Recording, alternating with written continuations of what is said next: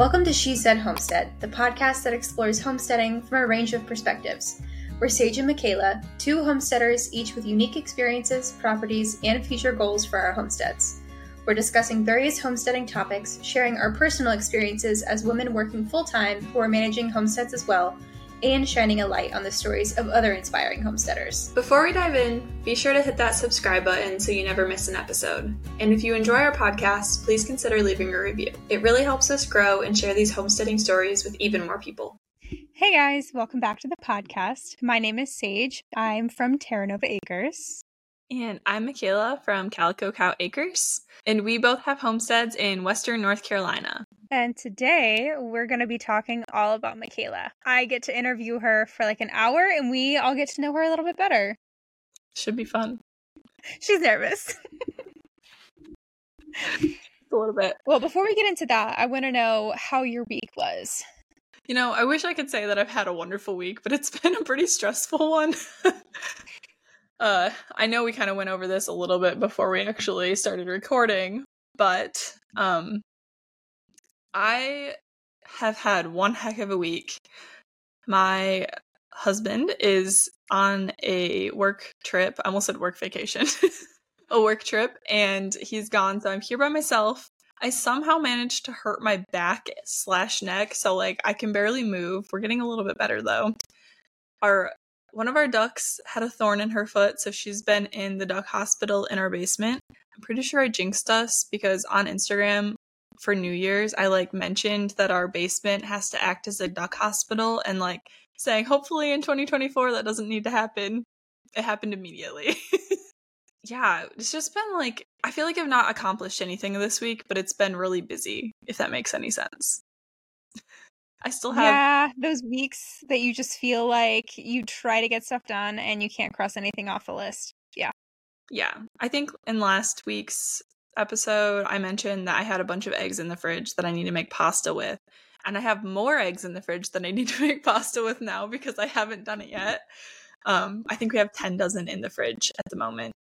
And a whole basket full on the table too. So... that's still on my list. I finally managed to get a YouTube video up for the first time this year so far.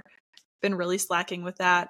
We took like 3 weeks off, and now I just am having a hard time getting back into it because I feel like I need to update everybody on all the stuff we've done. And that's hard because we've only filmed some of it. So I'm trying to figure out how to do that. I've been interviewing for new jobs because I haven't had much work since like October, and it's been very, very stressful around here lately because of that. So wish me luck on that, but that's pretty much all I've been doing this week. Good luck. Thanks. Did you get the supplies to water glass your eggs yet? Or are you still waiting on some of that? No, actually we got our Azure order last night. So I just dumped all of its pickling lime into one of the gallon jars that I got. I'm going to try and do that. The whole basket that's on the table of clean eggs, I'm going to use those ones to do that. But I don't even know if I have like a gallon full because they've just been so muddy lately. I've had to wash them. That's why actually I just changed into a hoodie or a sweatshirt right before this because I was dumping the lime into the gallon jar and I poofed all over me. Oh no. It's literally all over the wall in there too. I haven't cleaned it up yet. Oh no. Oh gosh. But speaking of that, I did look it up and most of the sources that I found said you could use them up to like 18 months being water glassed, which is insane. I don't think I'd wait that long. I know that was a question last week too. Not until you have to, right? Yeah, exactly. Yeah. So that's my week. How was your week, Ben? Honestly, mine hasn't been great either. I started off this latest weekend. I was like, all right, I'm going to get some stuff crossed off my list. Like, I'm not going to make any social plans. I'm just going to get stuff done. And then Friday night, I was combining my younger flock with the older flock, which means I had to chase a bunch of chickens around to catch them and move them to the pasture. And I was chasing the very last chicken, and she did not want to be caught. and it was taking longer than I thought. It was getting dark, and I stepped on a board with 5 or 6 nails that were protruding, I don't know, solid 2.5 inches. Went straight through the sole of my shoe and into the bottom of my foot. So I did a little first aid and a little light reading on tetanus and got my tetanus shot, which then made me feel very terrible for a few days. But I guess that means it worked. So I still have my foot. I still have on my toes. Everything is the right color. So this is the good news. Actually feeling a lot better at this point. That's my question. What's that? Did you still have that chicken? I do still have the chicken, yeah.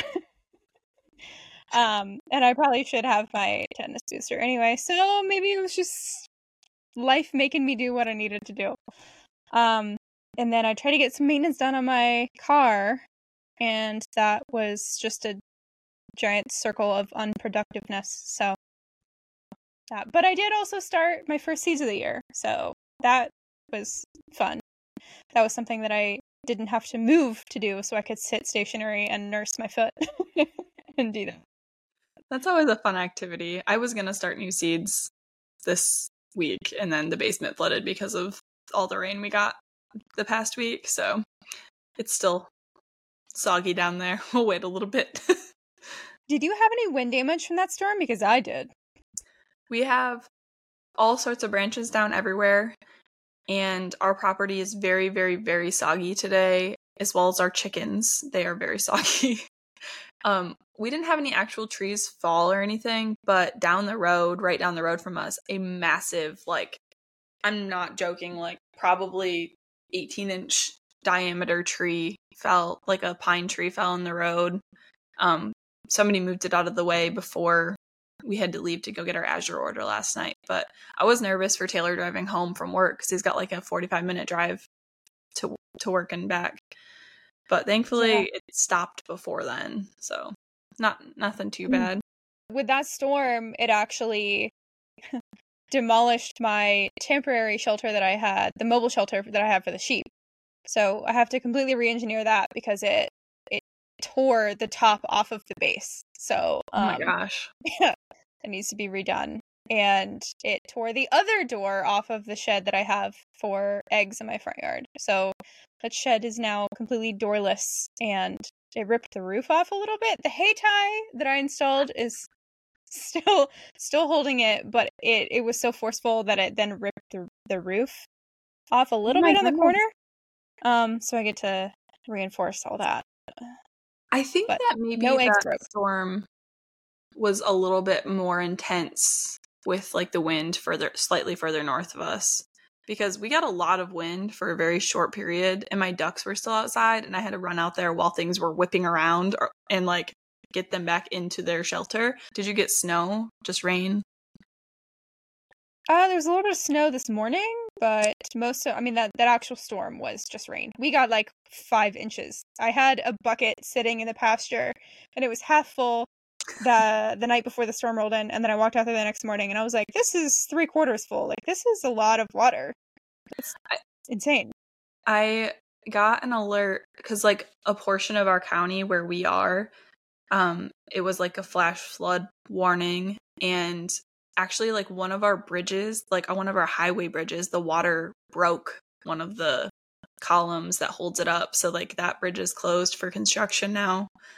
That's how intense everything was here. By noon, I looked at noon and it said our area of the county had already gotten anywhere from 3 to 6 inches, and we were supposed to get another 3 before 4 p.m. So we got anywhere from like 6 to 9 inches of rain yesterday. And it was rushing. We had waterfalls on our property, like down our hill. I did see your Instagram. I saw the stories that you put up of what your property looked like. That was pretty crazy. Yeah. I was kind of scared to walk in it. That's like how fast it was. Oh, wow. Yeah. That's wild. Okay. I will say, because sometimes when big storms like that come in, I like to walk my property and look at where things are draining, you know, if anything's eroding, like what's going where, what does it look like, how are the systems working, whatever.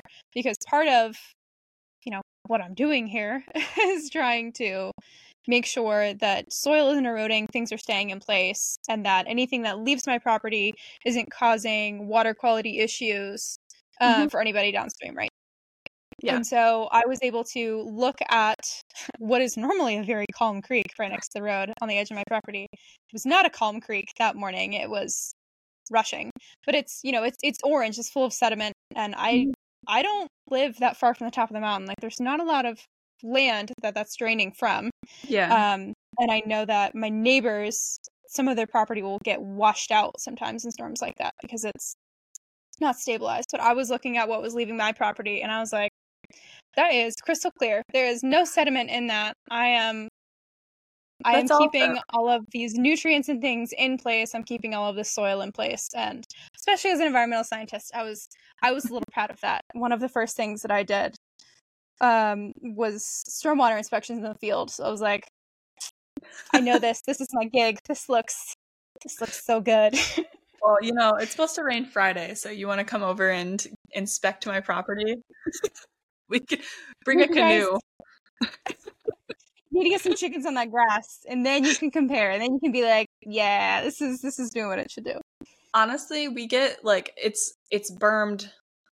It was regraded to hold the water like that. We talked about that last week because we got a big storm. This one was a lot worse that we got yesterday, and the water that was going into the woods draining from our property was fairly clear, but it drains from everywhere around us onto our property because we're like the low point.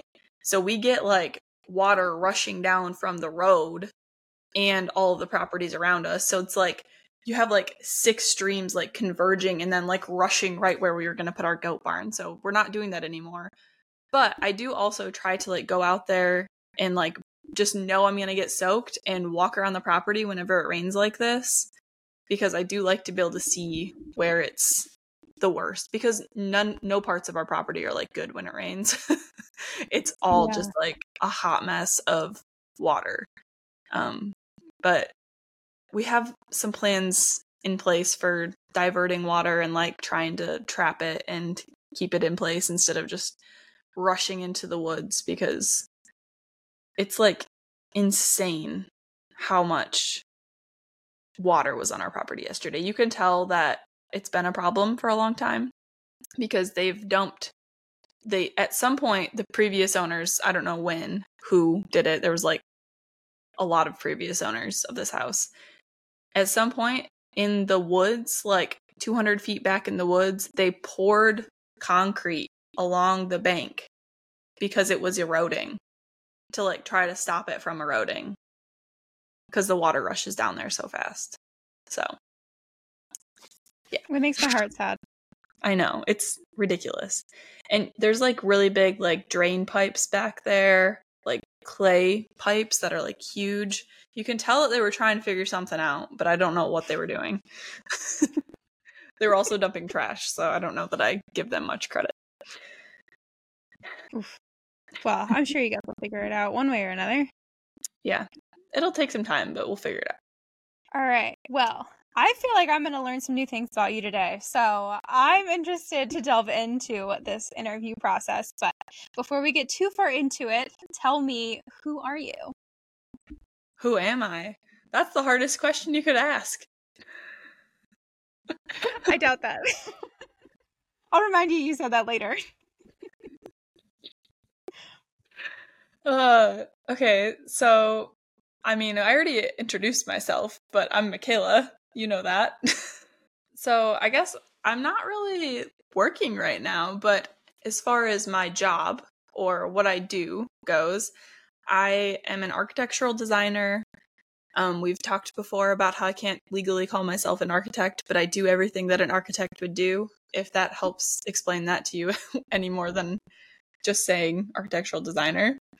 And then I have a homestead and I love gardening and I love cats. That's pretty much my entire personality. Those things right there. Mickayla summarized. Homesteading, cats, kind of an architect. All right. Well, I have a few rapid fire questions for you.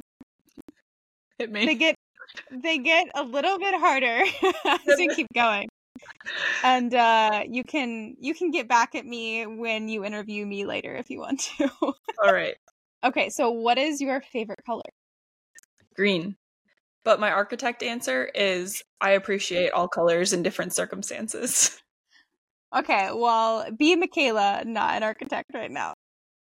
No, that's my Mickayla as an architect or Mickayla as a designer. I don't have any colors I dislike. I appreciate all colors in certain circumstances. Sounds like way too long of an answer for some rapid fire questions. But green. Green is my favorite color because it's like neutral but not. Got it. It's fake neutral. Introvert or extrovert? Definitely an introvert. No expounded answer. I like with the colors. I don't like talking to people. Okay. What's your go-to dinner recipe right now? Right now? Can I say Domino's? Yeah. However you want. Any kind of soup, really. That soup is always my go-to. I love soup.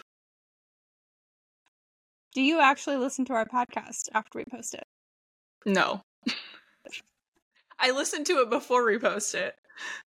That's fair. If I'm editing it, I've listened to it like 4 or 5 times by the time it gets posted, and then I get sick of it. But I do go back. I think I will listen to them like a month out. I don't want to re-listen to it after I've just listened to it, if that makes sense. Yeah. I mean, I'm judging you a little bit, but that's... Okay, what's a current guilty pleasure of yours? Okay, this is something I don't really have I don't have guilty pleasures. I have pleasures that I don't have guilt for. This is hard because I don't feel bad about doing things or eating things. Okay, what's your shameless pleasure? It's a hard one. I don't know. Nothing comes to mind? Not really. I don't really do a lot. What's a little thing that you do throughout your day that gives you dopamine? Drink a lot of coffee. See? Just word it a different way. Just word it in an ADHD-friendly way. I have a lot of candy. M&M shots. M&M shots, official answer. Yes, we'll stick with that. What's your favorite thing about yourself? I'm pretty funny. All right, I like it. If you could change one thing about your homestead, what would it be? I think it would be the water issues. Honestly. That's like our biggest hurdle is the water issues. Maybe the trash. But I think I would choose the water over the trash at this point. Which is saying something. That is saying something. I've seen the trash pit. It's big. Yeah.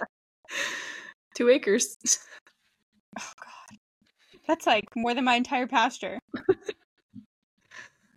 right, what's a life lesson that you're learning right now?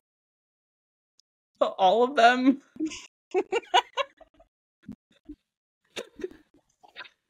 I feel like everybody needs the context of the conversation we had prior to recording. Ooh. That I hate the concept of money. We'll stick with that. Like do you hate the concept of money or do you hate the concept of capitalism? Both. I'll go with both. And what's just a random thing that you want people to know about you? A random thing that I want people to know about me? Yeah. A random thing about me. I can say the ABCs backwards very fast. That's a fun fact about me. That's impressive. I definitely cannot. Do you want me to do it? Yeah, let's have a show and tell. Why not? ZYXWVUTSRQPONMLKJIHGFEDCBA. You could have messed up and it would have gone straight over my head, but that was impressive. I feel like I know you a little bit better after that rapid fire. I appreciated those. Okay, where are you located? Where do you live? We are between Asheville and Charlotte, North Carolina. So we're kind of like in the in-between zone. Western North Carolina in general, I suppose. But usually when people ask, I just say Asheville area because it's kind of hard to explain. Yeah, and then that's fair. I'm not triangulating myself. Your homestead is named Calico Cow Acres. Is there a story behind that? There is, and most people don't get it usually. So I've had a lot of people ask me this, and they always say, like, I get the calico because, like, cats, but, like, where does the cow come from? It also comes from the cats. So we don't really ever plan to have cows. I've been kind of thinking about it more recently because Taylor keeps sending me cute videos of cows on Instagram. I'm like, okay, I can get a cow. But so we had two calicos. We have two calicos. One of them sitting right here. I'll show you her. This is Buggy, Ariel. She has a lot of names. But we have two calicos, and then we have a big black and white print little raccoon boy. He's very large, and he's our cow. His name is Moo. So that's where the name comes from. We kind of just thought it would be like a good namesake, and it would pay homage to our, like, three initial kitties as a family. Like, they're our family. We got two of them together. I had Ariel when we started dating, but yeah, it's mostly just to, like, a tribute to them. Tell us a little bit about your backstory and how you came to homesteading.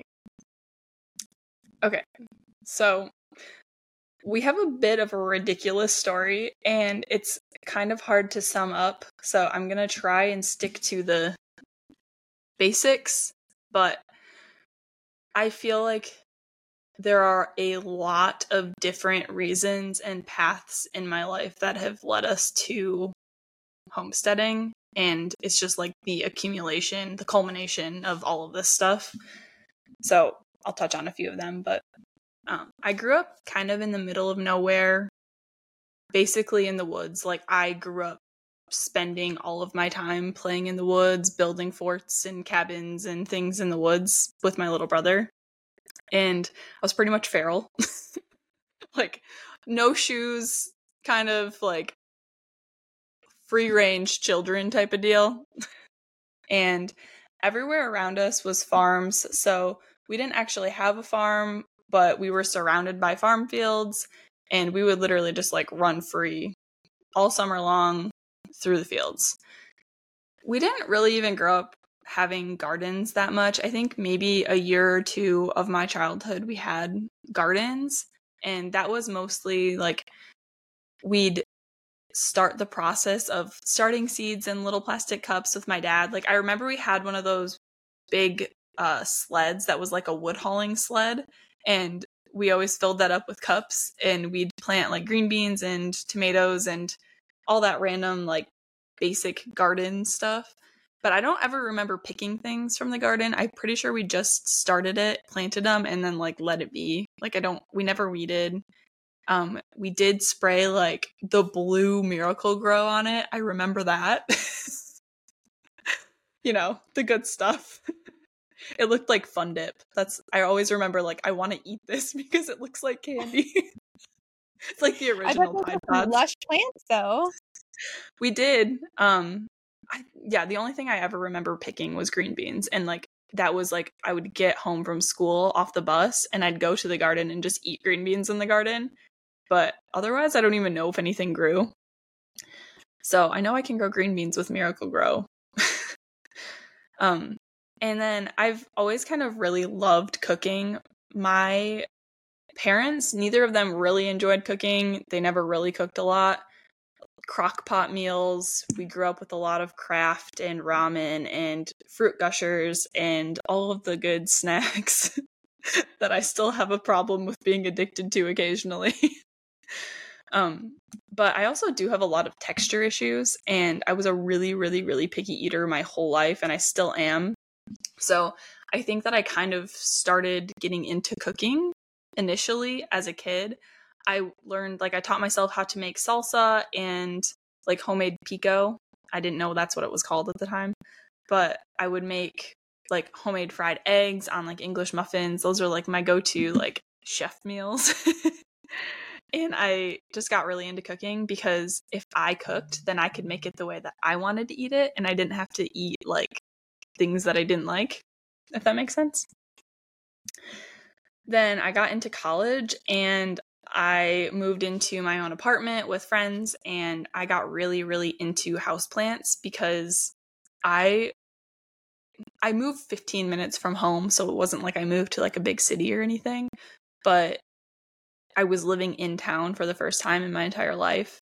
And so I missed having like the woods around me and anything green and just being able to like go wander in the woods. And I couldn't go home to that because the week I graduated high school, we sold our house and property that we'd lived at for like the last 10 years. So we had 12 acres there or something, I think. And so I didn't have anywhere that I could go be just like in nature anymore. So I got really, really addicted to houseplants, like about as addicted as you are to houseplants, Sage. Yeah, this I've seen your living room behind me. You can't really see. There we go. Yeah, I had like 30 of those at one point. Like no joke, I propagated them like crazy. My entire house was filled with houseplants. They've all since. I only have a few now because they didn't really survive our moves. But I just really like was craving nature, and I didn't have an outlet for that other than getting houseplants and just surrounding myself with them. So I lived in a jungle. And then also while I was in college, I learned a lot about sustainability and landscape design, community sufficiency. And that kind of really started to get me like interested in the world of homesteading without knowing what the world of homesteading was, if that makes any sense. Yeah. I was going to grad school in Charlotte, and my boyfriend at the time, who's now my husband, was kind of in the middle of interviewing for jobs when COVID happened. Like he moved across the country, he left his job and was looking for jobs in Charlotte, and we didn't really have any money at all. And the job that he actually has now, he was interviewing for that back in 2020. Literally the week before COVID shut everything down, and they canceled the position for the time being. And he was going, like, they told him he was going to get it, but then they had to cancel it.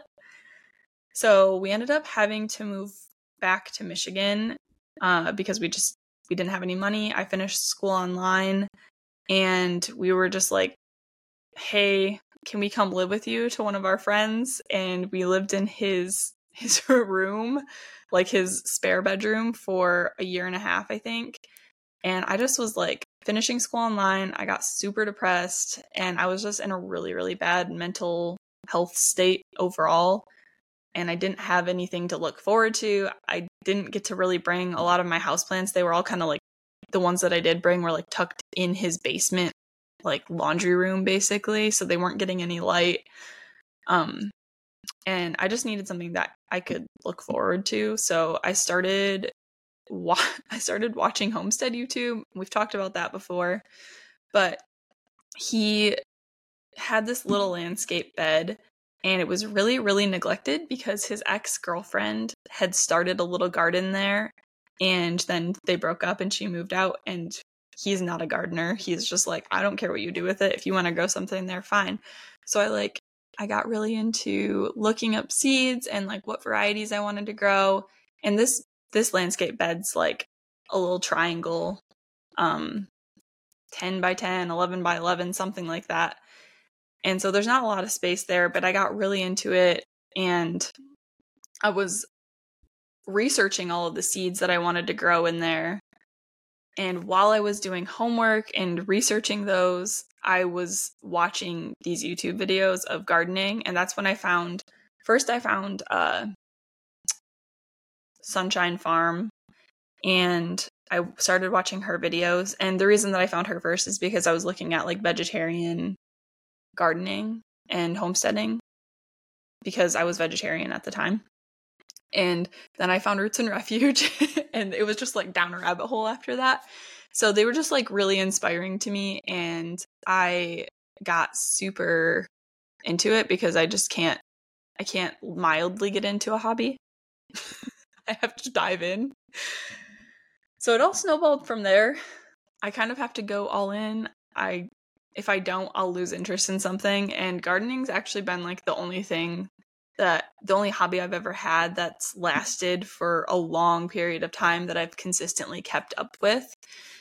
And basically, I guess long story short, basically we bought a home in Detroit. We ended up selling it 6 months later.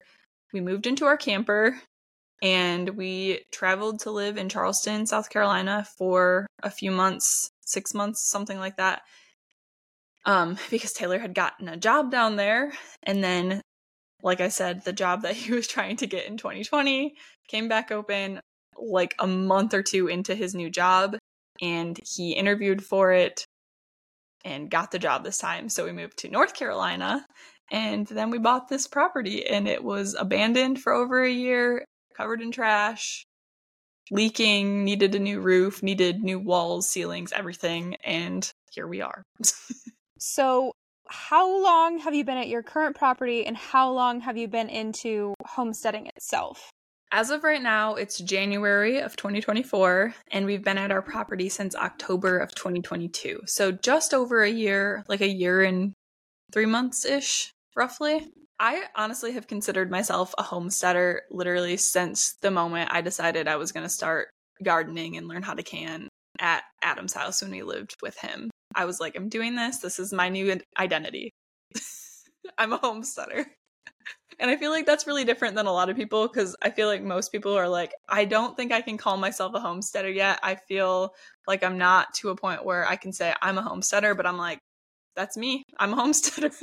Yeah. I think a lot of people, myself included, you know, we have trouble feeling like we've earned the title. Not that that should even be a thing. But we talked about that in our What is Homesteading episode. So if you haven't watched that, go check it out. I feel like it's a fake it till you make it situation for me. I'm like, yep, I'm doing it. I'm a homesteader. Life. Isn't that all things? That's all things for me.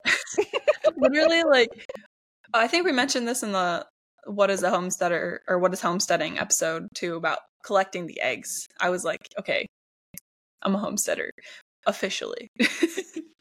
What animals are you currently raising and what animals do you hope to have in the near or not near future? So back in June, we got our first chicks and ducklings and we have 16 chickens now and 5 ducks. We initially had 6, but one of them passed away the first week we got them. And they actually just started laying like a month ago. So we're getting a lot of eggs. Like I mentioned, we have so many in our fridge right now. And in the future, the plan, which is very, very bound to change, I'm sure. The next animals we hope to get are goats. We really both love goats. I don't know that Taylor's been around them a ton, but I grew up, my cousins had them when I was a kid and I grew up around them and I really love goats. I know most people find them annoying, but I think they're really cute. So we want to utilize them to clear all the kudzu that's on our property because we have so much kudzu. So they're going to be like, they're going to have a function. We also want to use them for milk, which we've talked about before. I don't think we'll have a ton. I think the max we'd have is like 5 or 6. That's like maximum. Yeah, I think goats are definitely the next thing that are on our list. Everybody seems to want us to get pigs for the kudzu, but here's the thing. If we were borrowing them and just like taking care of them for someone, I would be down to do it. Like if the neighbors said, hey, you want to borrow these pigs to clear your land? I'd be like, yes, please. Do you have a net for me or a fence that I can move around? Because I don't have the money to buy one of those right now. They're not like an animal that we want, and we probably won't butcher things on our property, but that's a whole nother question. So we might get them, but if we do, they're going to be probably like a pig share type of thing, if I can figure out how to make that work. And then way down the line, we've talked about potentially getting alpacas for fiber, and that's like a top tier. That's peak homestead for us. I don't know that we'll ever get cows or anything like that, but we definitely are thinking about alpacas. And Sage, you've also convinced me that I want sheep, so maybe that will be a thing at some point. I mean, I remember researching sheep and being like, oh no, is this something I want to take on? Because you hear so many issues about the parasites and how they just don't survive well, and people are a little bit afraid of them. But I've had nothing but great experiences with the sheep that I've had, and I think anybody who wants milk but doesn't necessarily want a cow, I think you should get sheep to do it. They're just so cute and so fluffy.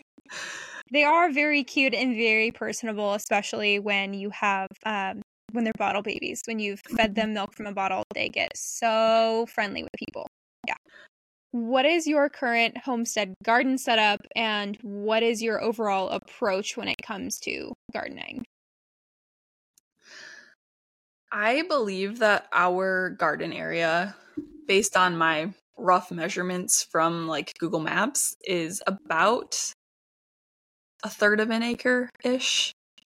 We're using probably 1/4 to a half of that, if I had to guess. So it's a decent size. We have, I think, 22-ish, I could be wrong, 22-ish garden beds and some like larger plot areas. But this first year, I had to get it set up from complete scratch, and we have solid clay here. The area that the garden is in used to be some paddock of some sort. I don't know what they had in there. I don't know if it was horses or cows or goats or what. They had something in there, but it's like very compacted, and it's just straight up clay. The grass when we got here was taller than me, and so we mowed it, and it grows back like crazy. We have a lot of Bermuda grass in there. But yeah, so trying to get that started from scratch this year, I was like, I have to till this. And I really don't want to do that in the future. It's not something that I ever really wanted to do in the first place. But I was like, if I'm going to grow what I want to grow this year, I have to do that, because there's no way that I can like get all these set up and afford the input that I need for no-till this year. We got 10 yards of compost, and I made 4 foot by 12 foot no-till beds, and those are significantly better off this time around. Like this time of year, the quality of that soil is so much better than the tilled ones, and I do have them all covered up for the most part, the ones that I've gotten to. And I'm like slowly converting them to no-till. Some of them will be no dig, hopefully, but I'm trying to figure out what my approach to it's going to be, because it is such a big space. And I think this year is going to be a little bit easier because Taylor can actually help me with the garden since our coop is built. And he planted garlic with me last week, and he's like, "This is fun. Like, why didn't I do this last year?" I was like, "You were building a chicken coop." You were busy with other things, yeah. Yeah, so I think it'll be a little bit more manageable now that he can help me, but the goal is to switch all of our beds to no-till. I think we will be trying to add maybe 1 to 2 more beds if we have time. And eventually, I just want to keep like adding more organic material to them. We don't have a wood chipper right now, and that's been a huge downfall because we had one and it broke, and we were gonna do all of the pathways mulched, and it's like a mulch dead zone here for chip drop and stuff. I've had like a marketplace ad up for like free place to drop mulch.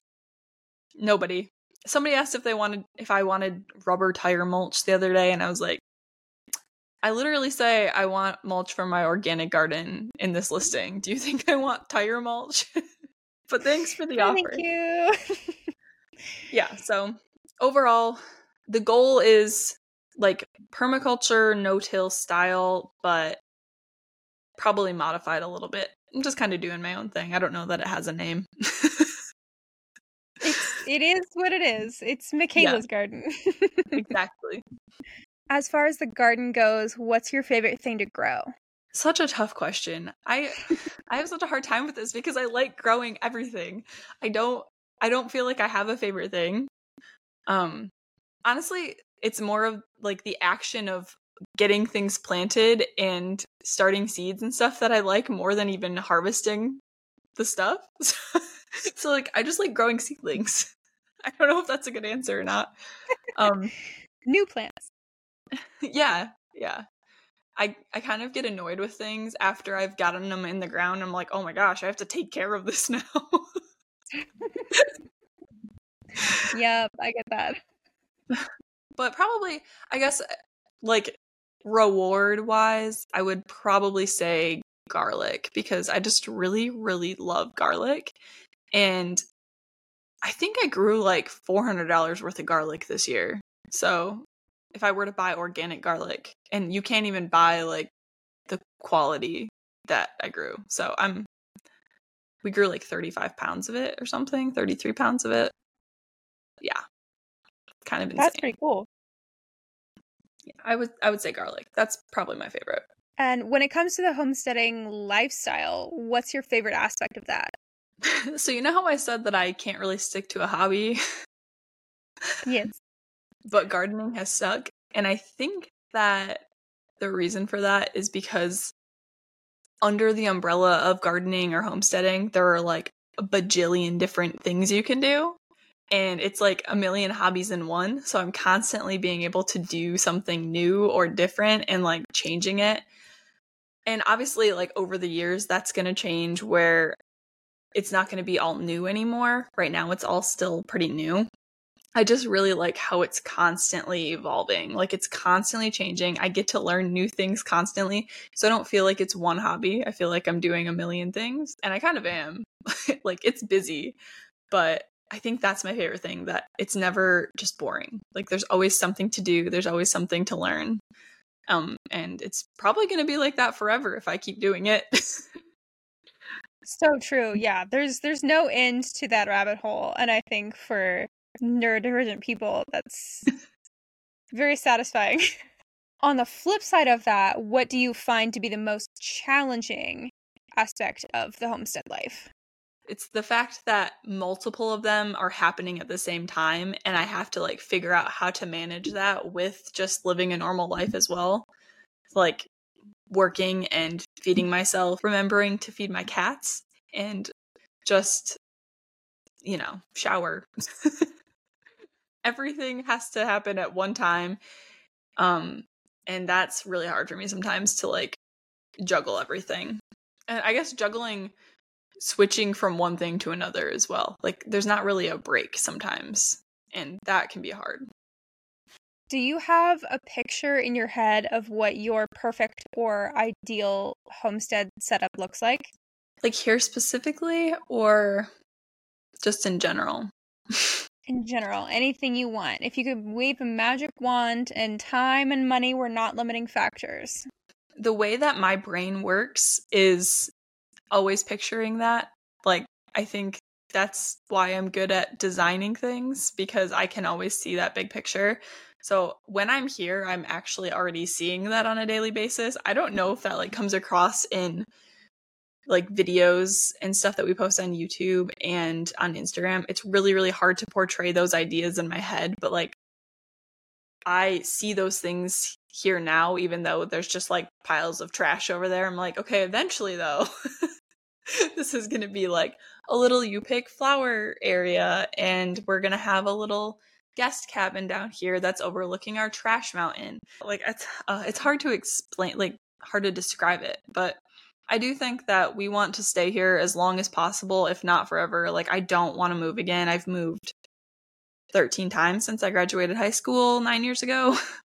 And I'm sick of it. I want to stay in one place. I've not really had a place that's like home in a really long time. And I can go into detail on all the little things that we picture for this place. But I think that like this property is eventually going to be my ideal homestead. It's just a lot of work to get there. Yeah. So, I mean, a few things, I guess. We want to build a little goat barn / storage area, like a potting shed. We want to build a big garage / barn for Taylor, because he is really into cars, and he works on cars. He collects cars. We have a lot of cars, a lot of broken ones. And I would love for him to have somewhere to fix them and have a music studio that he can blast his guitar and I don't have to hear it because it hurts my ears.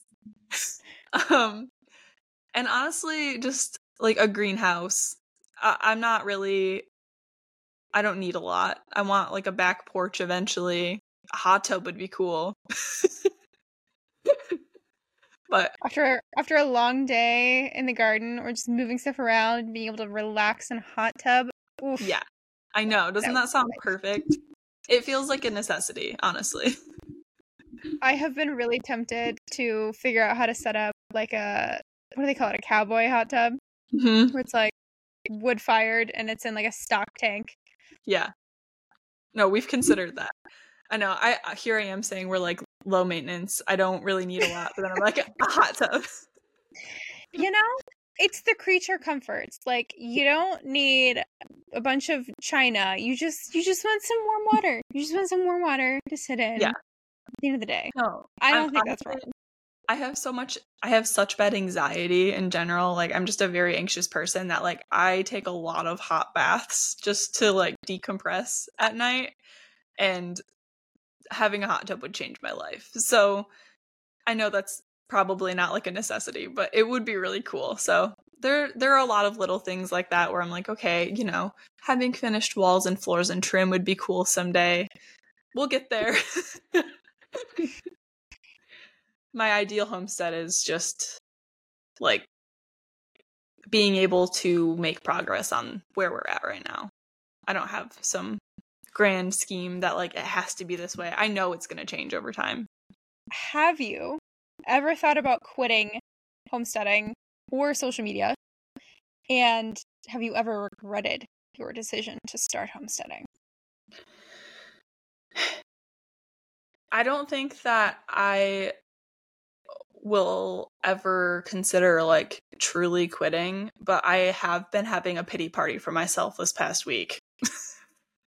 I have had just like an awful week with everything. So honestly, I was sitting there thinking about this earlier today, and I didn't realize this. I forgot this was a question that you had on here, but I was thinking about this earlier before we started recording. I was like, oh my gosh, like, what have I done? Should I be doing this? Because money is just such an issue right now. And I know that's just me being like, boohoo for me, which I'll get over it. In a few days, I'll be fine again. So like, I don't think I'll ever actually quit it. But this past week, I have been like, ugh, I don't know that I can do this. And it's not even the homesteading aspect of it. It's the working while homesteading thing. That's just been a lot. And then I think the only other time where I felt that way was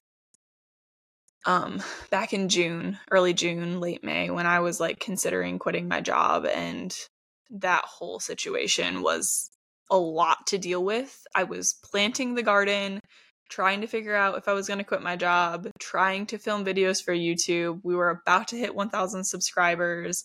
We had not one, but two different sets of people visiting us at one time. We were trying to build the coop. It was just like a lot all at once. So that was like the only other time where I'm like, I don't know if I can do this. Social media. I wish I could just quit social media.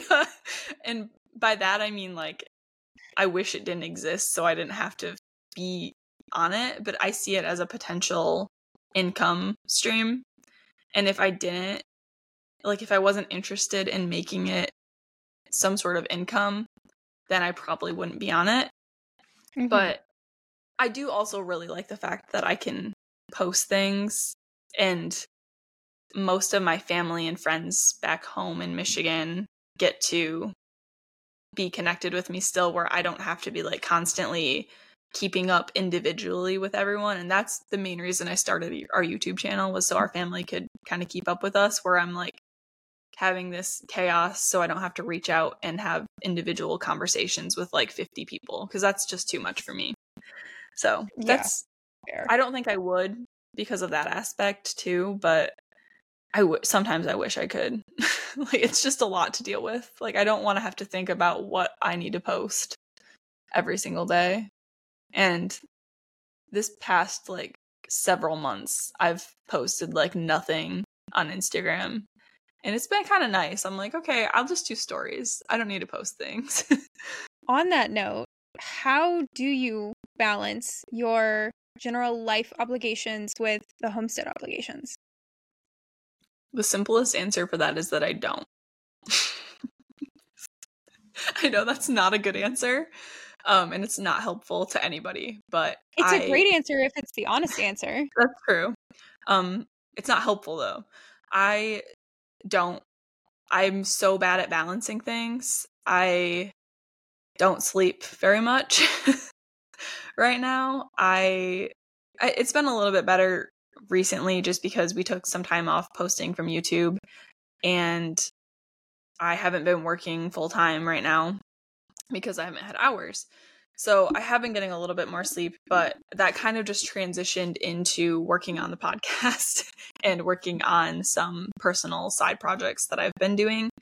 So it's still, I'm still learning. I don't know that I'll ever actually find balance until I can successfully be making enough income on YouTube where I can be done like worrying about having a job outside of YouTube or just in the corporate world whatsoever. Like, I don't think that balance is going to come until then. And so I'm just like trying to ride it out, honestly. I don't really have a good answer for that other than I just deal with it. I drink a lot of coffee, like I said. I mean, gotta do what you gotta do.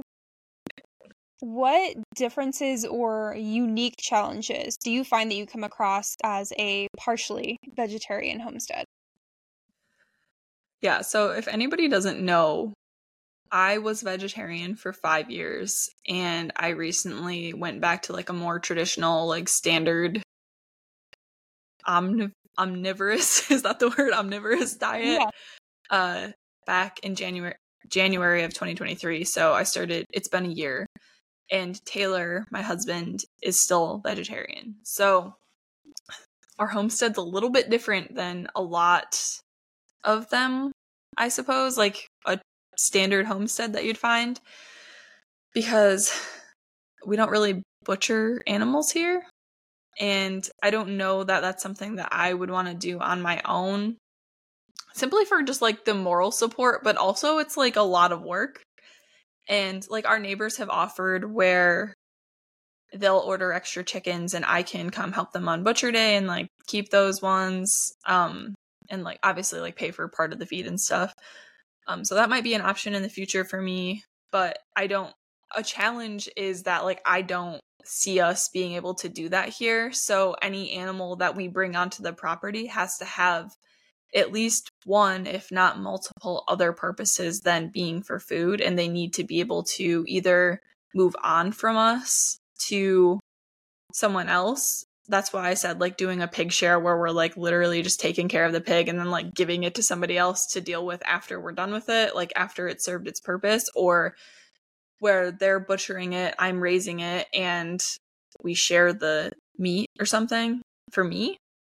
Because Taylor isn't interested in helping with that, and I want to respect his feelings about that.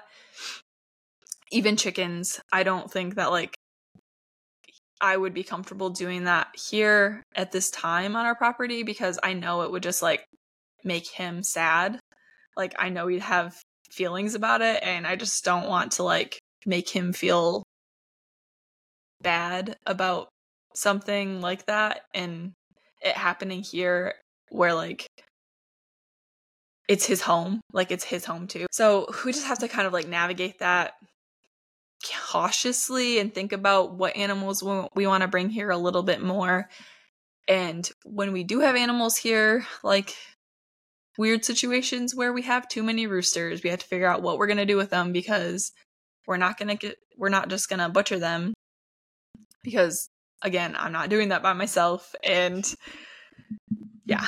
So we have 2 extra roosters right now, and our plan for them is they're going to be yard roosters, but they're going to be garden roosters pretty much. They're going to mow our pathways in the garden and clear out garden beds for us. We're building them a little tractor in the next couple weeks. It's going to be like a little A-frame tractor. And we want to get them like a little net eventually, like you have, Sage. So we're just trying to like find creative ways to deal with having animals and having them contribute to the homestead in different ways than just having them for food.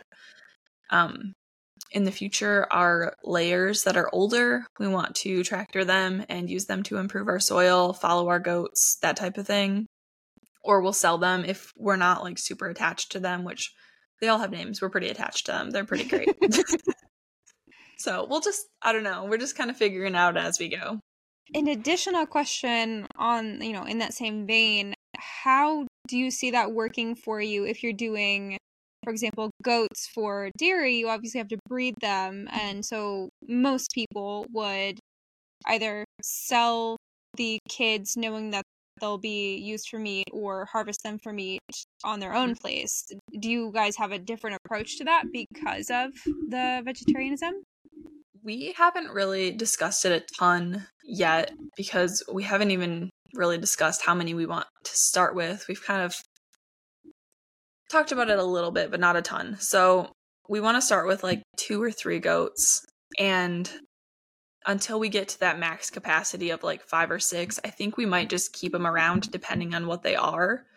But I do think we would probably sell them is what my understanding would be. But again, that's not something that I think I would decide. I think I'm going to let Taylor decide that because I want him to be comfortable with the decision. And I'm really okay with whatever the decision is. It is a tough question though. It's interesting to like have to think about. I know most people don't have to think about that, so I don't have an answer. When we get to that point, hopefully we'll still be doing the podcast and I'll be able to tell you. Homesteading can kind of be a collage of different people, sometimes clashing methodologies in the approach to managing the land. What are some of your philosophies around homesteading, managing the land, taking care of it, and anything just in general in the homesteading sphere? As far as the garden goes, I know I kind of already mentioned the no-till stuff. We do want to try to like do it without any fertilizers, pesticides, that kind of stuff. We want to do organic gardening. Like that's kind of I'm not going to garden. I'm not doing the miracle grow candy gardening. That's not something that's in my future. I've seen good results without it, and I don't feel like I need it. And I just think it's cool to do it with just things from nature. So my goal is to be able to do like a permaculture style of garden or no-till gardening with as many inputs from our own property as possible, because I know a lot of no-till, no-dig style of gardens, you need a lot of input because you need to be constantly adding materials to your garden to like build the soil. And that's buying those things is just, it gets really expensive really fast. So we want to be doing hay from our neighbors down the road. They have organic hay that we can buy. The goal is to get that from them, give it to our chickens as their bedding, then have them turn that into compost and be using that compost from like the hay and the kitchen scraps and all that kind of stuff that we give them, and using that in the garden as mulch and just, you know, fertilizer in general. That's not a process we've started yet. So like, I don't know how well that's going to work for us. Hopefully we'll be able to figure out a good system with that. We have really, really hard clay soil. Like I said, we're going to try to incorporate like native grasses. And Taylor just started researching that kind of stuff to try and get some deeper roots in our soil, because we have a lot of dewberries, which the wild blackberries. We have a lot of Bradford pears, and by a lot, I mean like hundreds, on what used to be our pasture. We have broom grass and multiflora rose. That's like pretty much what makes up our property besides the kudzu area. And we want to try and like make it so that water stays on our property. A lot of what we put into practice is going to be to retain water, because right now our property is designed to move water off of the property or through the property, I should say, because it all comes from the road. It goes right over everything, rushes down and into our forest. And so we want to build a pond situation at the bottom of our orchard, which is like the low point of our property before the woods, and try and keep some of that water on the property. We want to plant native things that have deep roots, not like comfrey. Comfrey doesn't really have deep roots compared to like native grasses and stuff. So native grasses are what our plan is. And yeah, just trying to do things without having to spray stuff. And I don't know, mostly just using things from the property. We have so much rotten wood and materials here that I know we can use. We need to get into the system of actually being able to like put those things into practice. So streamlining that at some point. Hopefully we'll be able to start working on those. If you could give one piece of advice to a new homesteader, what would you tell them? This is probably reckless advice, but I don't care. So everybody always says to take things slow and to not plant too many things at once. My advice is to plant whatever the heck you want to plant, and as much of it as you want to plant, and just enjoy it. Like, enjoy making mistakes and learning, and don't be focused on the outcome as much as like the process, because once you get into the habit of the process, you'll learn every year from then on. I planted a reckless amount of things last year, and half of them didn't grow, and I don't care. I'm going to do it again this year because maybe the other half will grow this year. So that's my advice, is just do whatever you want and don't listen to other people when they tell you to limit yourself, because this lifestyle is about exploring like who you are and what you enjoy doing and thriving. And to me, like, planting an excess amount of things, like flowers for you, Sage, it's fun, and it doesn't hurt anybody to grow that much stuff, or to try. I might get to like the beginning of June and be like, what have I done? But you know, okay. Details. Honestly, though, like, I feel like that's a successful garden, regardless. Like, on the brink of absolute overwhelm and destruction. But the opposite of that is being upset that you didn't plant more. And I'd always rather be like, dang, I have way too much to do. Like, way too much to deal with. I have to drop one of these things. Then, man, I'm bummed that I didn't plant more things. Where are all the places that we can find you on social media, and what are all the ways that we can support you? We are at Calico Cow Acres on Instagram. We are at Calico Cow Acres on YouTube. We have a website, which is calicocowacres.com.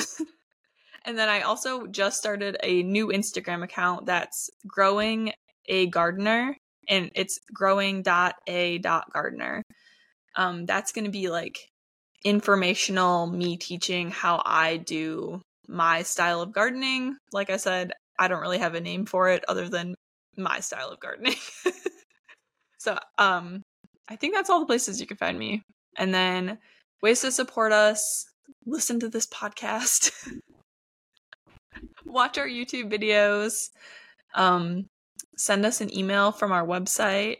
We have a Buy Me a Coffee that you can find in our YouTube videos. We have super thanks on for our YouTube videos. But honestly, I really like people commenting on our videos is the biggest support to me, and watching the videos that literally pays some of my bills right now. So watch our videos. That's the best way to support us, and it costs you nothing. So Well, I feel like I got to know you better, even though I kind of already know you, and I enjoyed that process. Yeah, I hope you guys learned some more about me, and I'm excited to do this again in a couple of weeks. You guys are going to get to learn more about Sage. We're going to do another spotlight episode, but it's going to be about her next time. Next week, we're going to be talking all about seeds and seed companies, so stay tuned for that. Thanks for joining us on this episode of She Said Homestead. We hope you enjoyed our chat. Before we say goodbye, we'd love to hear from you. Send your homesteading stories to us at shesaidhomestead@gmail.com. We can't wait to share them on the air. To stay connected, follow us on Instagram for updates and sneak peeks at what's coming up next. If you like video podcasts, make sure you subscribe to the She Said Homestead YouTube channel too. We can't thank you enough for being part of the She Said Homestead community. Until next time, happy homesteading.